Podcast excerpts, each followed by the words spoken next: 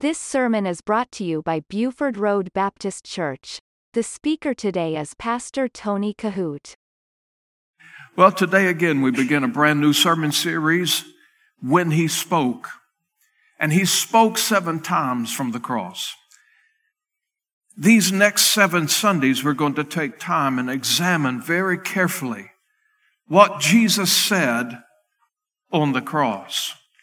And so I'm going to ask you, if you would, to take your Bibles and turn with me this morning to the Gospel of Luke, chapter 23. And I'm going to give you some background to the cross before we actually get to it. Uh, I pray that as a, a Bible student, everybody, the word says to study to show ourselves approved unto God. And if we're going to grow in grace, we have to study the word. And that's what we're going to give you this morning. It's sort of like the Cross 101. We're going to give you some very important background that leads up to the cross, but the things that we're going to talk about are so significant. And you might be aware of some of them, but we're going to try our best to give you some of these events as they happen in chronological order. And so, when he spoke this morning, the words of forgiveness, I want to read for you Luke chapter 23, verses 27 through number 34. And so if you have your Bibles open, I want you to look at these scriptures as now they appear on the screen. Luke chapter 23, beginning with verse number 27. And uh, actually, let's look very carefully here as we're reading these scriptures together. And there followed him a great company of people and of women, which also bewailed and lamented him. But Jesus, turning unto them, said, Daughters of Jerusalem, weep not for me, but weep for yourselves and for your children. For behold, the days are coming in which they shall say, Blessed are the barren and the wombs that never bear and the paps which never gave suck. Then shall they begin to say to the mountains, Fall on us, and to the hills, Cover us. For if they do these things in a green tree, what shall be done in the dry? And there were also two other malefactors led with him to be put to death. And when they were come to the place which is called Calvary,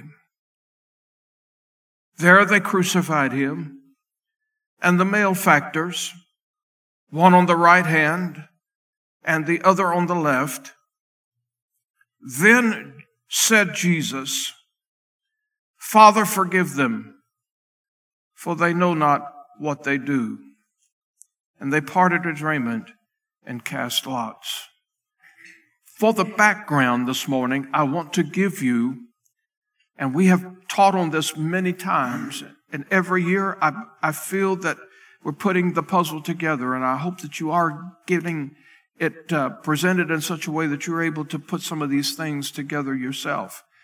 But for uh, refreshing our minds and rehearsing ourselves again in the Word, I want to first talk about the six illegal trials of Jesus. Because we're going to lay a foundation of the events that took place before he got to the cross. And uh, it's important, I believe, as believers, that we know exactly what the Savior went through before the crucifixion itself. And so it's important for you to know and understand that during the night, after he was betrayed in the Garden of Gethsemane, they took him to six different stations to be tried. And all of the trials of Jesus during that night were illegal. And I'm going to share with you in Scripture why. And so again, Jesus was illegally tried six different times after he was arrested in the Garden of Eden. I want to show you how this takes place. Judas Iscariot comes in the garden. Do you remember what Jesus said? When he, after he left the upper room, And he had already declared that one was going to betray him, and the disciples had no idea who it was. They sat there when Jesus said, One of you are going to betray me. All right? You remember? Not only was there going to be a betrayal, but there was also going to be a denial. These disciples turned to the Lord and said, Is it me? They turned to one another and said, Is it I? Judas got up uh, off of the table. Jesus was instituting the memorial supper. He then washed the disciples' feet. Judas had already left. He had negotiated the life of Jesus for 30 pieces of silver. They begin to ask him questions. What does he look like? Where is he going to be? Do others follow him? And on and on. And Judas said this He'll be in Gethsemane. He prays there often. And he says, I'm going to identify him to you. I'm going to walk up to him and I'm going to kiss him on the cheek. And when I kiss him on the cheek, I'm going to say, Hail, Master. That's the one. Jesus, knowing all things, led his disciples to Gethsemane out of the upper room. He led them to Gethsemane and he said to the disciples, He said, I want you to stay here and pray. But he said, I'm going to go a little farther and pray. Peter, James, John, come with me. Jesus gets these three together and he says, Look, I'm going to pray, but I'm going even a little farther. I want you to pray and watch. In the course of the prayer meeting, the disciples fell asleep. Jesus comes and says, Man, I, I just asked a little thing, just to watch and pray. In the course of that small rebuke, Judas is leading a band of Roman centurions. They have spears, lanterns, torches, swords, and they're marching like they're going to combat. And they walk up to the Lord and they speak the words where is Jesus of Nazareth? Judas is walking up to him and saying, Hail, Master, kissing him on the cheek. When all of this took place, you know the story. Peter drew a sword, according to the word of God, in defending what he thought would be defending Jesus in the moment of hysteria. He took the sword and he cut the right ear off of Malchus. Jesus rebuked him. But in this moment of pandemonium, they took Jesus, they bound him. And this is where the story picks up. I want you to see what they did first. They first took Jesus to a man named Annas. And they will get these scriptures on the screen for you in John chapter 18. And beginning in verse number 12, I want us to look at this very carefully. And I want us to go through each one of these scriptures, John chapter 18. And let's look at this in verse number 12. The word says, then the band and the captains and officers of the Jews took Jesus and bound him and led him away to Annas first. For he was father in law to Caiaphas, which was the high priest the same year. All right? So when Jesus was bound in Gethsemane, according to the word, as you have seen here, they first took him to Annas. Secondly, when they sent him away, they sent him then to a man named Caiaphas, which verse number 13 talks about. In John chapter 18 and verse number 24, the word says, Now Annas had sent him bound unto Caiaphas, the high priest. Now, all along, keep in mind, this was not just bumping into individuals, they are dealing with him. They are interrogating him. They are abusing him. So from Gethsemane, they take Jesus to this man called Annas. And then from Annas, they take him to this man named Caiaphas, number three. Then from Caiaphas, they took him to the Sanhedrin in Matthew chapter 27 and verse number one. When the morning was come, all the chief priests and elders of the people took counsel against Jesus to put him to death. This was in the Sanhedrin. Look at this. All the chief priests and the elders. This is the Sanhedrin. From the Sanhedrin, they took him to Pilate. In Luke chapter 23, verses 1 through 5. And the whole multitude of them arose and led, unto, led him unto Pilate. And they began to accuse him, saying, We found this fellow perverting the nation and forbidding to give tribute to Caesar, saying that he himself is Christ a king. And Pilate asked him, saying, Art thou the king of the Jews? And he said, Thou sayest it. And in verse 4, then said Pilate to the chief priest and to the people, I find no fault in this man. In verse 5, and they were the more furious, saying, He stirreth up the people, teaching throughout all Judea, beginning from Galilee to this place.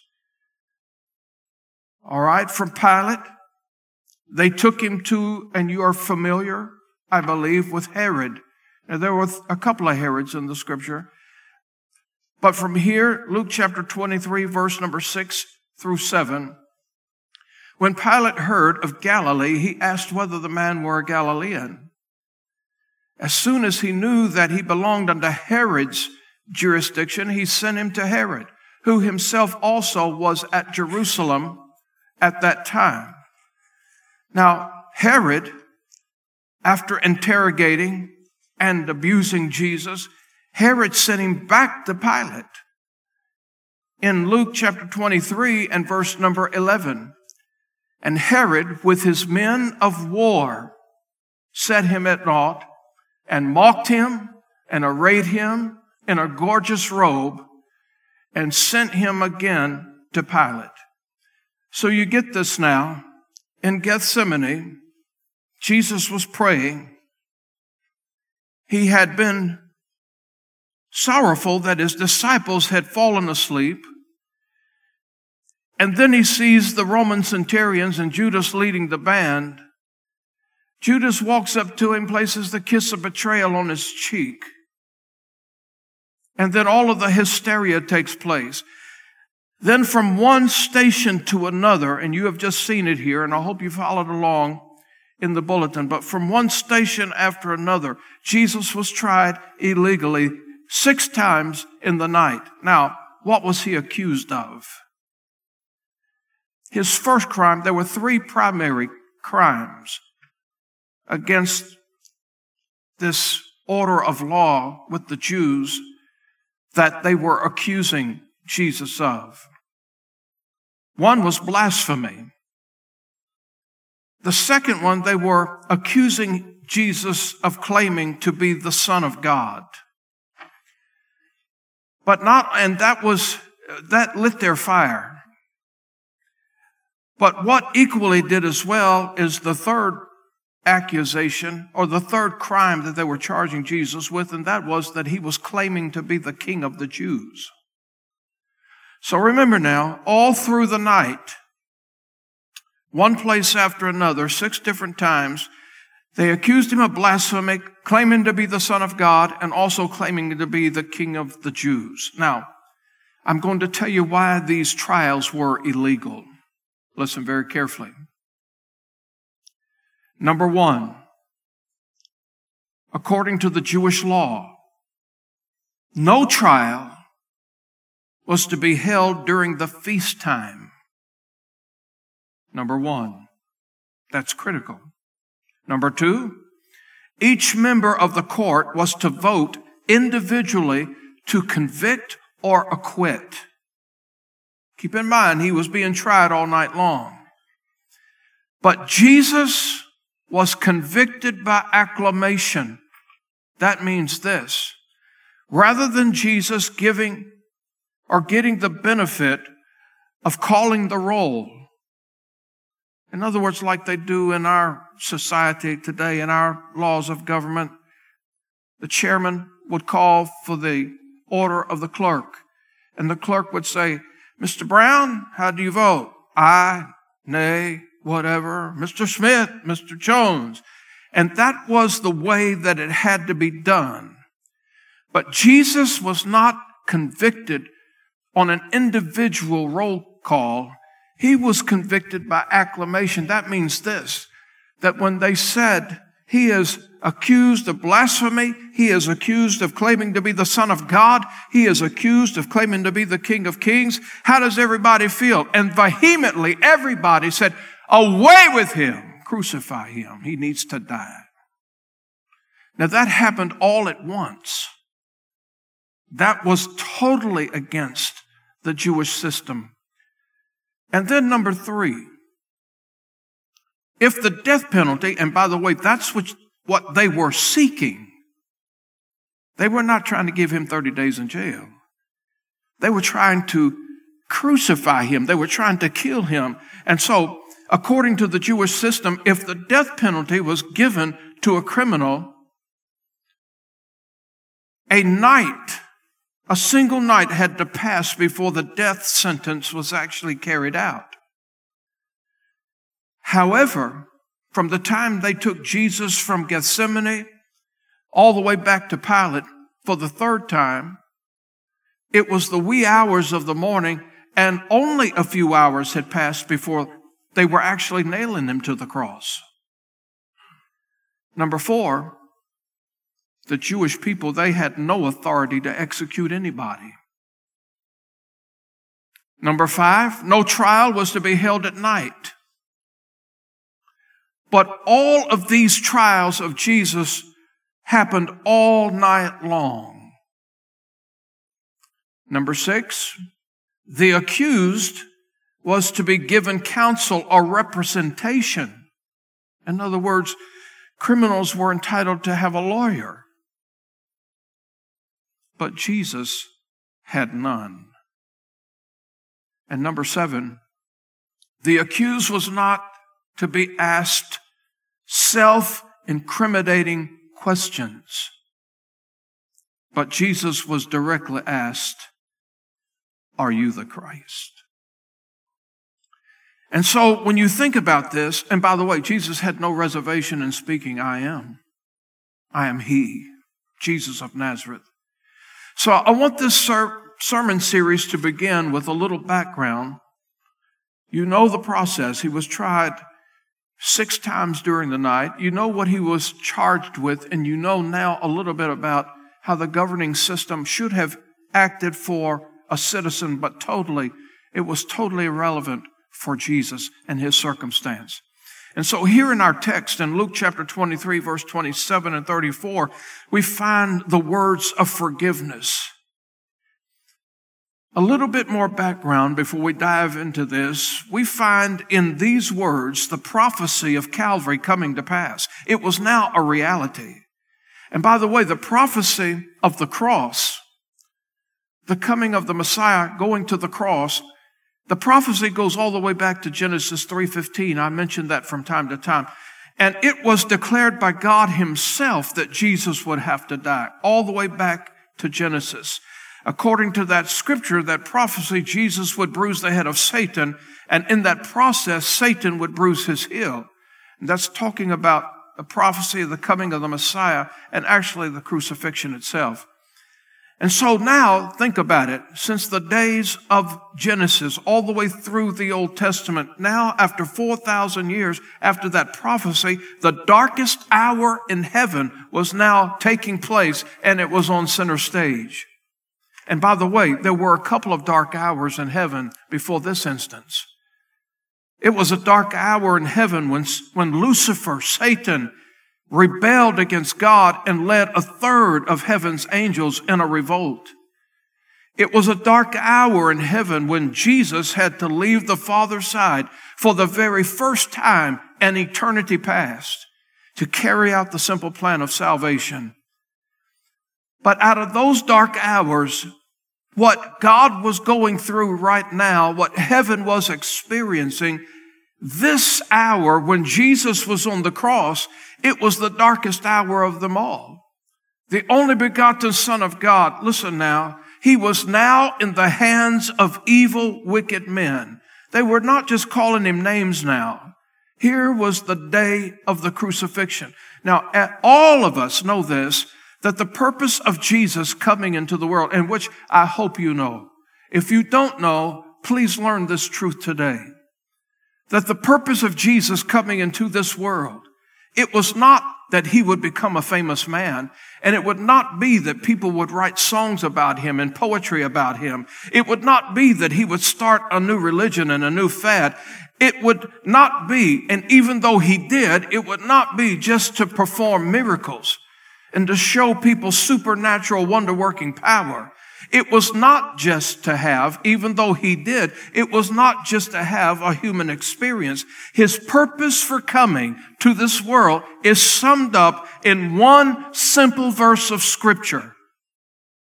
That verse of scripture is Luke chapter 19 and verse number 10. This is why Jesus came to the earth. Now look at it carefully. The purpose was for the Son of Man is come to seek and to save that which is lost. There are four aspects to this whole thing in Luke 19:10. He came to give the plan of salvation. He came, and, and that's very important. He came to give the plan of salvation. Number two, he came to satisfy God's payment and justice for sin. That was the purpose of his coming. Jesus coming to this earth and now on the cross dying for sin, it would be that God would provide through Jesus a completed plan of salvation for anyone that would believe and call upon his name. And by the way, I want to say this. I'm so thankful that salvation is free and for all. I'm thankful that anybody that wants to be saved can be saved. Anybody that wants to have a relationship with God can have a relationship with Him. Anyone that wants to be born into the family of God and have eternal life can be. Because according to 2 Peter chapter 3 and verse number 9, the Bible says this, that it's not the will of the Father that any should perish, but that all should come to repentance. That means that the Lord Jesus, when he was dying on the cross, he was not just dying for Baptists and Pentecostal and Presbyterian and the Catholic. He was dying for the world.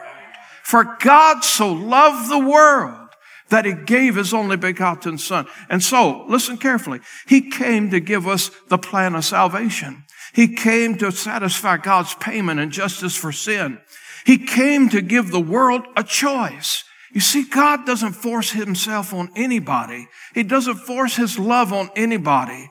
God knew way before man was ever created that when he did take the dust from the ground and form man into his own likeness and image and breathe the breath of life into his nostrils, making him to become a living soul, God knew before the foundations of the world that when he did do that, that man would eventually sin. And he knew that when man sinned, he would require, it would be required, the payment of sin, it would be required that the holy blood of God himself would have to be shed through the person of the Lord Jesus Christ. And so number four here, listen carefully. He came to give not only the plan of salvation. He came to seek and to save that which was lost. He came to satisfy God's payment and justice for sin, and he came to give the world a choice. So think about it. In John chapter 1, verse number 11, the word says he came unto his own, and his own received him not. And so listen, God's not forcing himself on anybody. If there's anybody here today that's thinking, well, you know, I might try this Jesus thing out, be reminded of something. He will never force himself on you. He will never force you to love him. He will never force you to like him. He will never force you to take his words. He will never force you to trust him. If you want to have this relationship with the Lord Jesus Christ, you're going to have to come with your own free will. And when you call out to God, sincerely seeking Him, with a desire to know Him and the power of His resurrection, when you call out to Him, and you say, Oh Lord God, I cannot make it on my own. And I realize that. I realize that I've been born in this earth, in this world as a sinner, and I need a savior. And the only way that I can have a relationship with God Almighty, with you, is to open up my heart and to give you my life. And I'm asking you to be my personal savior. I know you are the truth, the life, the way. There's no other way. Save me, Lord Jesus. When you're willing to come to that, recognizing and realizing that your sin, your past, is a death sentence in eternity, separating yourself totally from God. But he can give you life everlasting if you open up your heart and allow him to come in. But he will never, ever come in unwanted. You have to ask him to come in, and he will. When you think about these circumstances now that Jesus was facing at the cross, he was rejected by his own people. The word says he came into his own, and his own received him not. When he was born in Bethlehem's manger, there was no room for him in the inn. Shortly after his birth, Herod tried to kill him. So he was rejected by large in almost every phase of life. When he began his public ministry at the age of 30 years old, by first turning the water into wine, it was then, as his testimony, as his ministry, as his witness, as his words began to fluctuate throughout the world, it was then that people stood back, folded their arms, especially when he was declaring that he was the Son of God. They began to accuse him. They began to try to trap him in his words. They would, by large, reject him. And by the way, they not only rejected him then, but they, by large, as a world today, reject him now. Think about this. But in this event on the cross, in the mind of God while Jesus is hanging on the cross. God knew before the foundations of the world that the cross would escort the Lord Jesus to the climax of his divine mission and what he came to this earth for. As I read these sayings on the cross when he spoke, I cannot help but to allow my mind, and I think probably you, if you keep your hearts open, to reflect a little bit on the cruelty events that led up to this place. Brother David did some great music selection today. Ria did an amazing job talking about the cross, the blood of the Lord Jesus. I think it's important for us to remember that Gethsemane was a place where Jesus willfully yielded himself into the hands of these wicked men. You know, sometimes people talk about how these barbaric people killed Jesus. And I hear that and I, and I know what they're saying and I know what they mean. But let me emphasize something to you. Nobody took Jesus by force and nobody murdered him by force. Jesus willfully and freely gave himself. He laid himself on this altar of the cross. Even though these men were going through these horrific things, to put him there. He willfully allowed himself to be subjected to this. When Jesus was approached in Gethsemane, listen, they didn't take him by force. When Jesus was asked the question, Where's Jesus of Nazareth? Jesus responded, Whom seek you, first of all? And they said, Jesus of Nazareth. He said, I'm he. Now think about this just for a minute. You know what the word says when, when they said, when Jesus said, who are you looking for? And the men said, We're looking for Jesus of Nazareth. And you remember the word says, I am he. And you remember what happened when he spoke those words? The Bible says they immediately fell backwards. So these guys falling backwards, imagine this now. They have a sword in their hand, they're laying on their back, they're looking at stars. All the clanging and things going on, all the commotion, they're falling off. And and Jesus now, he's going, I'm he. I'm the one you're looking for. Now think about this. Just a thought. All Jesus would have had to do was to think a thought and to say, You're out of here. You, you're out of here. All he had to do was wink. All he had to do was speak. But he didn't. He said, I am he. They begin to now put a rope around his neck like he was a dog and trying to lead him out of Gethsemane. But he did not put up any ruckus. He did not try to defend himself in any way. Eventually, in one of the Pilate experiences, Pilate is trying to make a prisoner exchange. But the Jews are crying out, listen, We want to crucify Jesus. You let Barabbas go. We want to crucify Jesus. They demanded that they would crucify him. And it didn't matter what kind of justice that Pilate or Herod or anybody wanted to offer to the people. They only wanted Jesus dead. They only wanted him out of the way. Now think about this. After all of the illegal trials, Pilate permitted the horrendous scourging, hoping that this would even satisfy the people. They took the cat of nine tails, and you know what that's about. They took this object that had nine strands of leather on it, and at the end, whatever sharp object they could attach to it, whether it was bone or whether it was sharpened rock or whether it was sharpened pieces of metal, nine strands. And the order was given that they would take this cat of nine tails and they would whip the, the back of Jesus with it. Now you think about this. This is horrific. This is barbaric. But it wasn't just a lashing. They took the cat of nine tails and it had to be a well-trained, well-trained Roman centurion to carry out this exercise. They took that cat of nine tails and when they swung it across the flesh of Jesus on his back, his hands are tied, he's hanging up. They're whipping the flesh off of his back, but it wasn't just a thrashing. As that whip went around his body, it went around his body, and then those sharp objects caught him in his flesh, they took that cat of nine tails and they whipped it back off of his body. That's jerking all of the flesh off. That's exposing his vital organs and in some instances catching, latching onto them. This was horrific. It was barbaric. While they're doing that, according to the scriptures, they're plucking his beard. And then they begin to spit in his face. I want you to see this verse in Isaiah 52, verse number 14, because I think so many times we miss this altogether. All we think about is Jesus on the cross. But there was horrific events that put him there.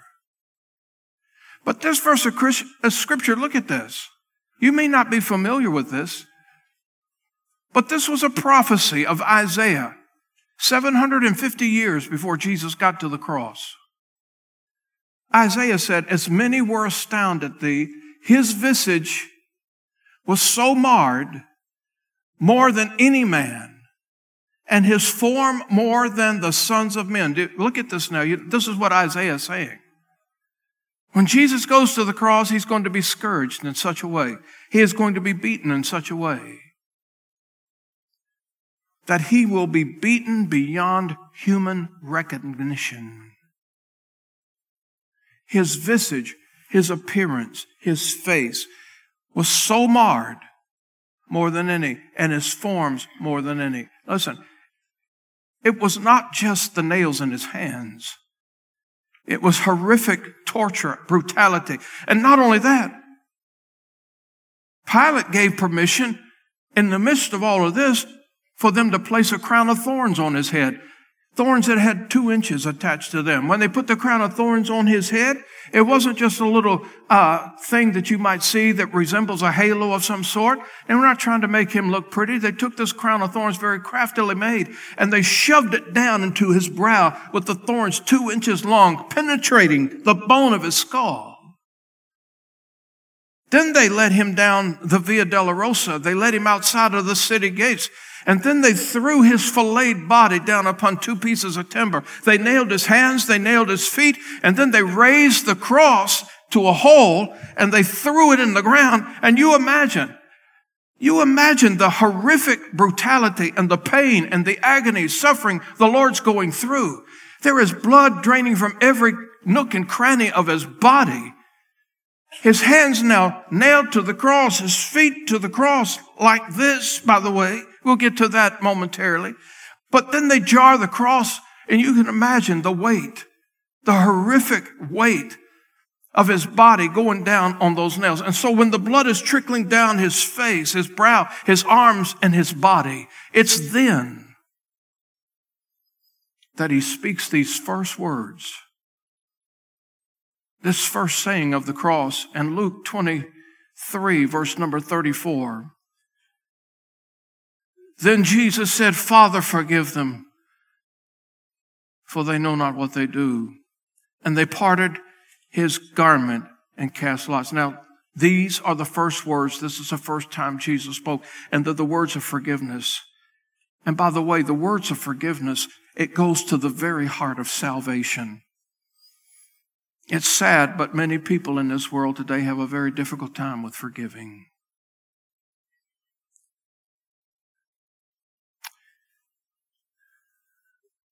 People can go through all kind of therapy sessions. They can have all kinds of counseling. They, they, they can do all kinds of things for whatever horrific things have taken past place in their life. And they should be getting all the help they need. But I will tell you, as believers, as Christians, sometimes moving forward, moving on is a very difficult thing, especially if somebody's wronged us. Forgiving is, is a very difficult thing for it, us to, to grasp.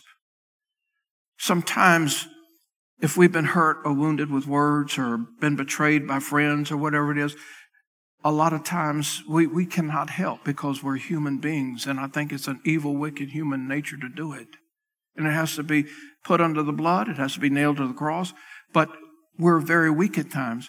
And if somebody hurts us and wounds us and, and does something to our lives, we have a tendency just, just to talk about it. Get it going. Maybe, Maybe we, we hear it in people's whisper. Maybe we see it in people's conduct. Maybe we feel it in people's attitude. Maybe, maybe we just bleed with self-righteousness at times. And maybe we just hold on with the grudge and we're just not, we, we say, you know what? I, I, I just can't get past what he said. I cannot get past what she said. I cannot get past what they did. But listen carefully. I will try to help you with this this morning. Because if you have a problem forgiving people, let me give you the key that will unloose your shackles. There are three things now about this. Listen carefully. You don't forgive people because they deserve to be forgiven. You basically forgive people for three reasons. Number one, when you forgive, you're setting yourself free. There is no way that you're going to have peace and joy if you're holding on to a grudge, you might say, you don't know what they said. You don't know what they did. I don't have to, but I will tell you this. One of the best things that you can do if you have been wronged in any way, shape, or form in your life is take it to the cross. Take it to the Lord. As the old song says, take your burdens to the Lord and leave it there. Take it to the cross and pray. Listen, you, you'll not be happy. You'll not experience peace or joy unless you're willing to do that. Otherwise, you are going to be the one locked up in shackles. You're going to be the one miserable. The people that wronged you, they're skipping through the tulips. They're having a good time in life. They're enjoying life. But because they wronged you, you're over here in the shackles of misery. You can't sleep. You can't eat. You can't do anything but have nightmares and think about what they said, what they did. If you want to have love and joy, forgive. And it's not Forgiveness, listen, forgiveness is not agreeing with what somebody did, and it's not, it's not even pretending that it didn't happen. Things leave scars in your life. But if you want to have love and joy and peace, you forgive. Number two, listen, you have to remember something. If you're unwilling to forgive, let this speak to your heart. Whatever somebody did to you, you are very capable of doing the same thing to somebody else. You might say, I, I wouldn't do that. What they did to me, I'd never do that. No, indeed, I'd never do that. Peter, before this night is over, you're going to betray me three. Not me.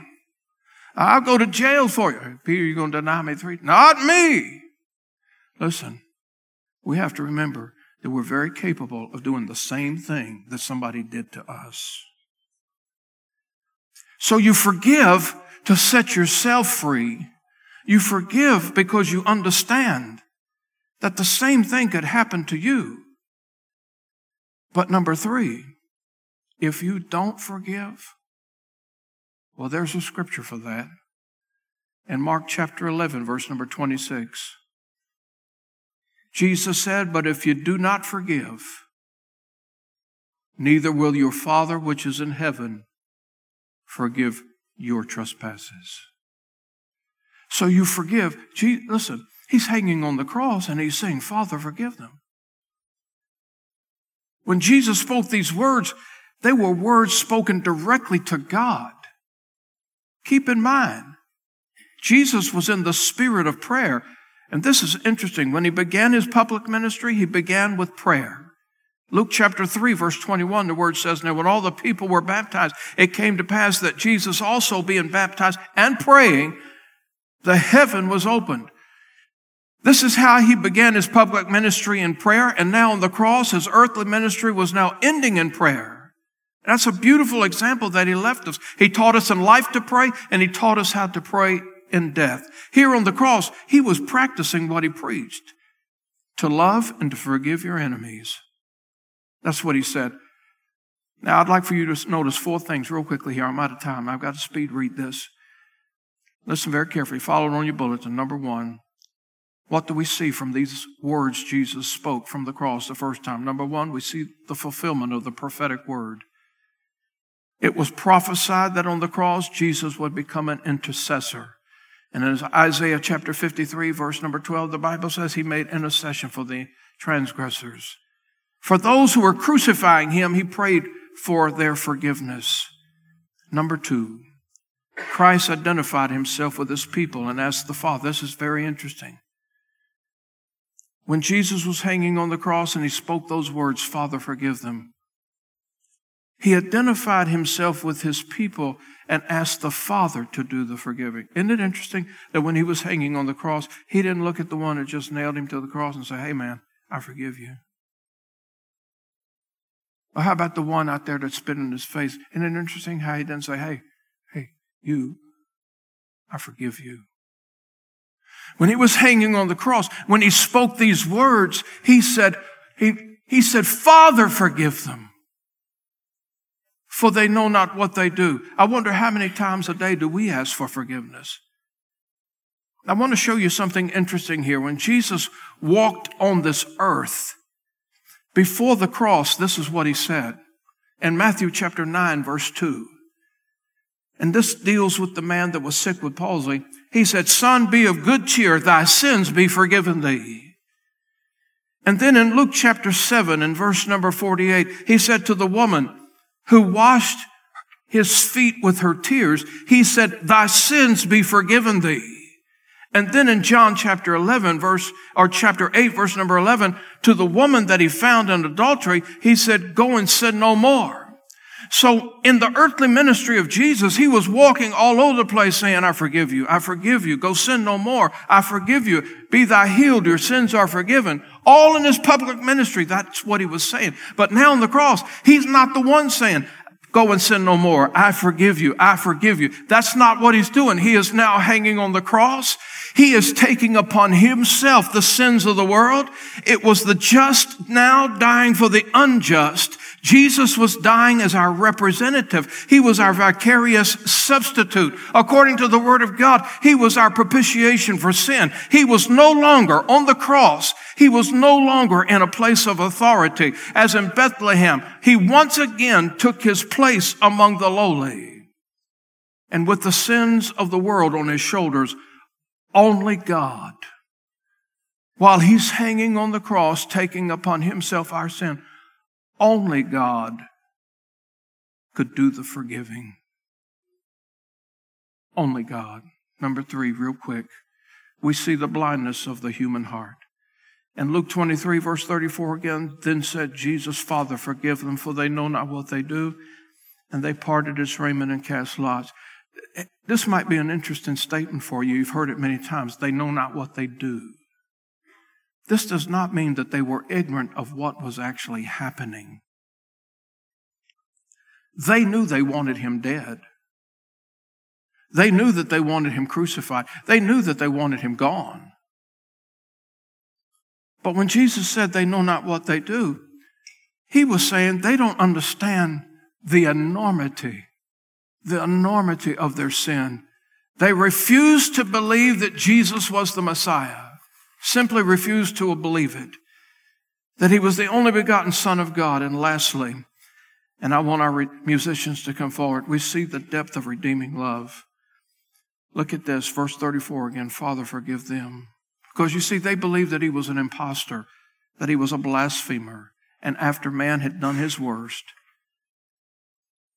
those people did not realize what they were doing. Yet they still needed forgiveness. Sin is never tolerated or accepted by God. But i tell you this whatever your sin is, God can forgive it. And God is willing to. In Mark chapter 3, verse 28, the word says, Verily I say unto you, all sins shall be forgiven unto the sons of men. Thank God Calvary covers it all. You might today be tormented by something in your past that you just cannot get over.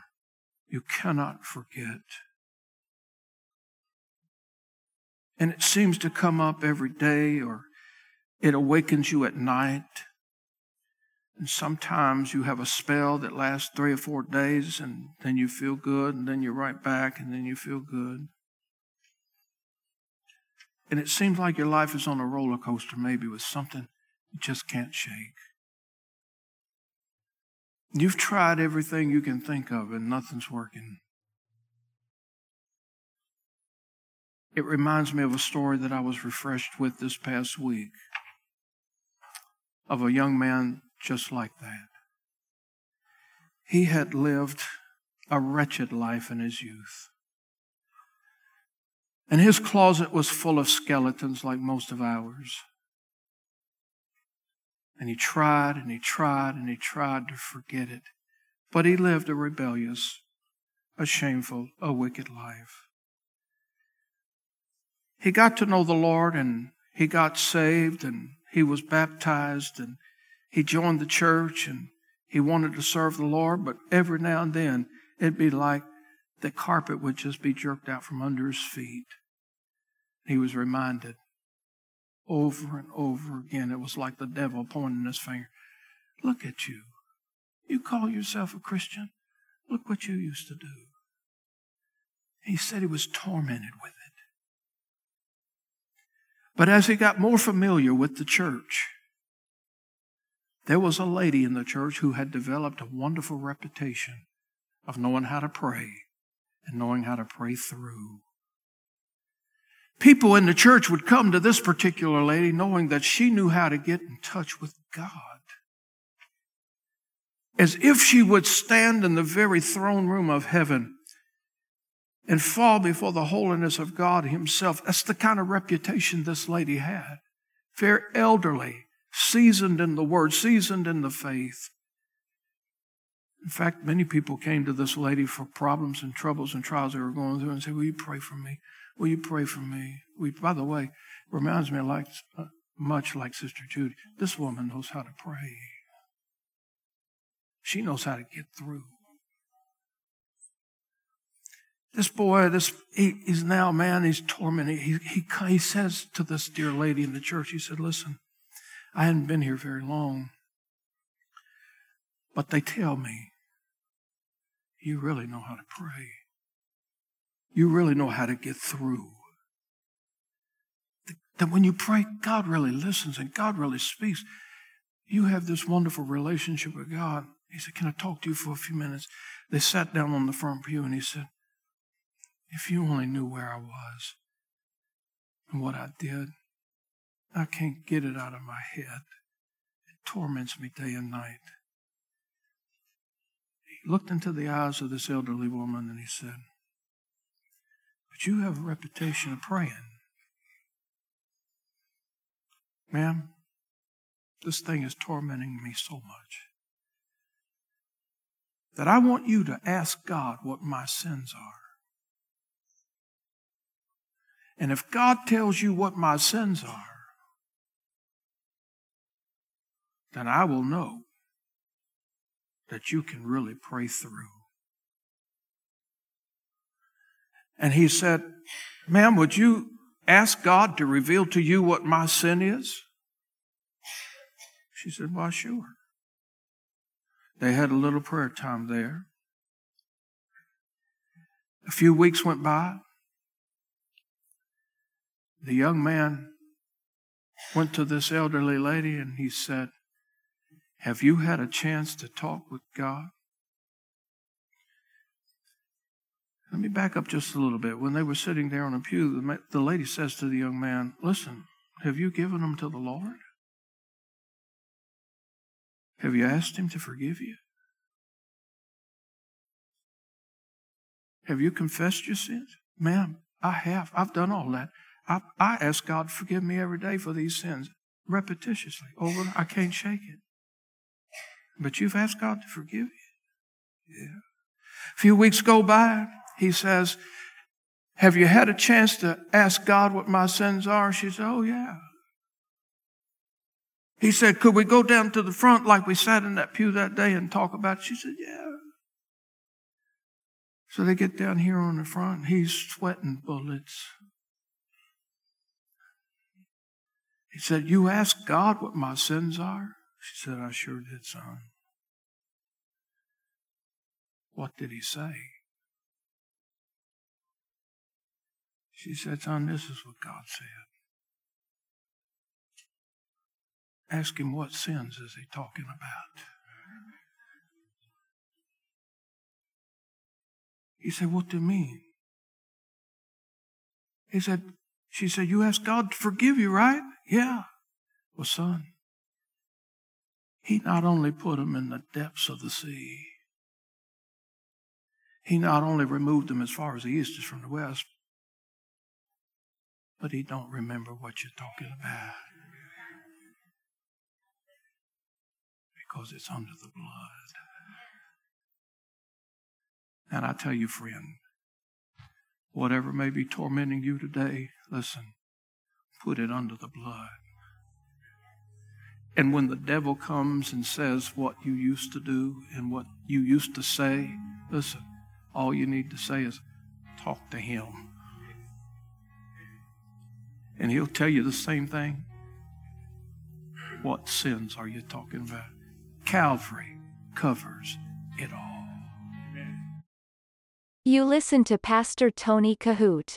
For more information, visit our website at BufordRoadBaptistChurch.com.